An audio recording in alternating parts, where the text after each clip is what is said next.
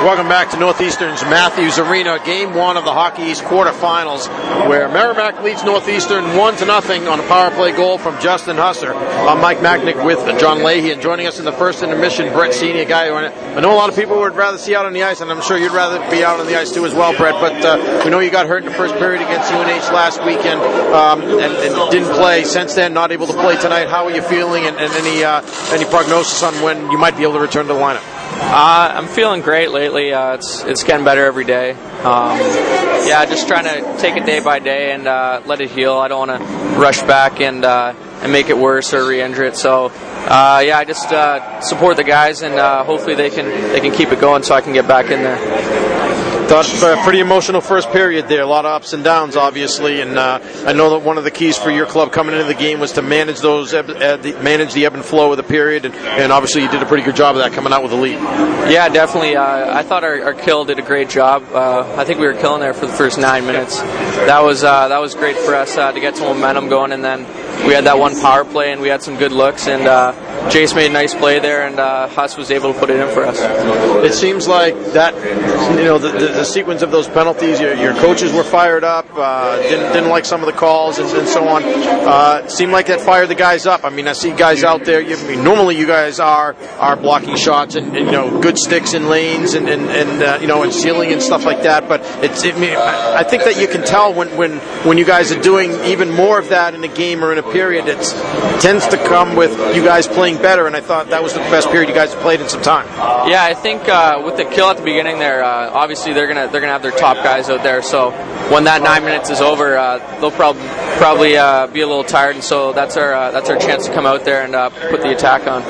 So when you think about the game plan and what you guys had to do, I know it, it didn't include having to, to be shorthanded in so much of that first period, but given what you know that you guys needed to do to be successful tonight, how do you think that the first period went? Oh well, we got the one nothing lead, and we we had a nine minute kill there, so can't complain so far. But yeah, definitely we we want to go out there and they spent most uh, most of that period in our end. Obviously, we, we are on the penalty kill a lot, but uh, I think we just want to see what we can do, get the puck down there, and uh, hopefully we can uh, get some opportunities here. How about the power play? I like the way that it looked. Uh, some good looks and uh, some good puck movement as well. You know, some different guys having to be out there on it, particularly with you out of the lineup, for instance. But like I said, did some good things and obviously got a goal on it.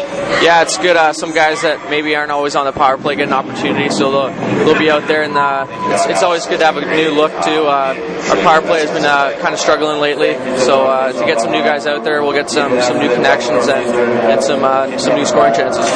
Yeah, I was going to ask you, what did you think the reason was for that? I mean, we talked about how it's actually kind of remarkable that you guys only have three goals in, in the first period in Hockey East games, and it's tough to get out of a gate, you know, to get out of the gate and, and, and not have the lead in the first period, which, which has been the case for you guys a lot lately. But you got that lead here. Um, you know, why, why do you think that you guys have had so many slow starts lately? Uh, I don't know. I, we ask the same question every day in the locker room. Uh, I think maybe it's just uh, being ready for the game. Maybe uh, sometimes we, we come in and maybe we like to dip our toes in. We're, maybe we're not as confident that we can we can play with these teams, but um, but you know it's playoffs. It's a whole new season, so we got to go in and we got to believe every night.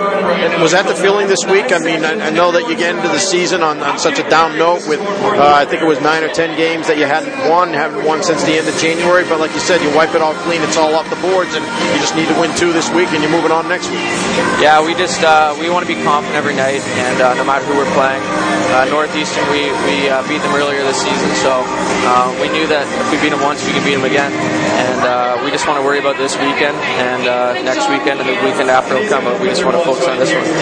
I want to talk about your freshman year as well. I mean, you came in and, and really out of the gate have, have, played really well at both ends of the ice and, and had a you know a pretty good freshman year. As I said, when you think back to the beginning of the year and how it started, and, and then how it's progressed. What what are some of the things I, I, guess that you feel like you you've uh, you've learned or you know worked on that have made you an even better player as the season has gone along? I think uh, I've definitely learned that um, as when I came in, I knew I was I was uh, I was going to be able to contribute offensively, but um, defensively, I've really learned a lot that you got to be responsible on your own end. and uh, and you just got to worry about every game. Like you can't worry about what's going on around the league, what's going on, who's in the stands watching. You just got to focus on one game and, and stay in the moment. You don't want to you don't want to get too ahead of yourself.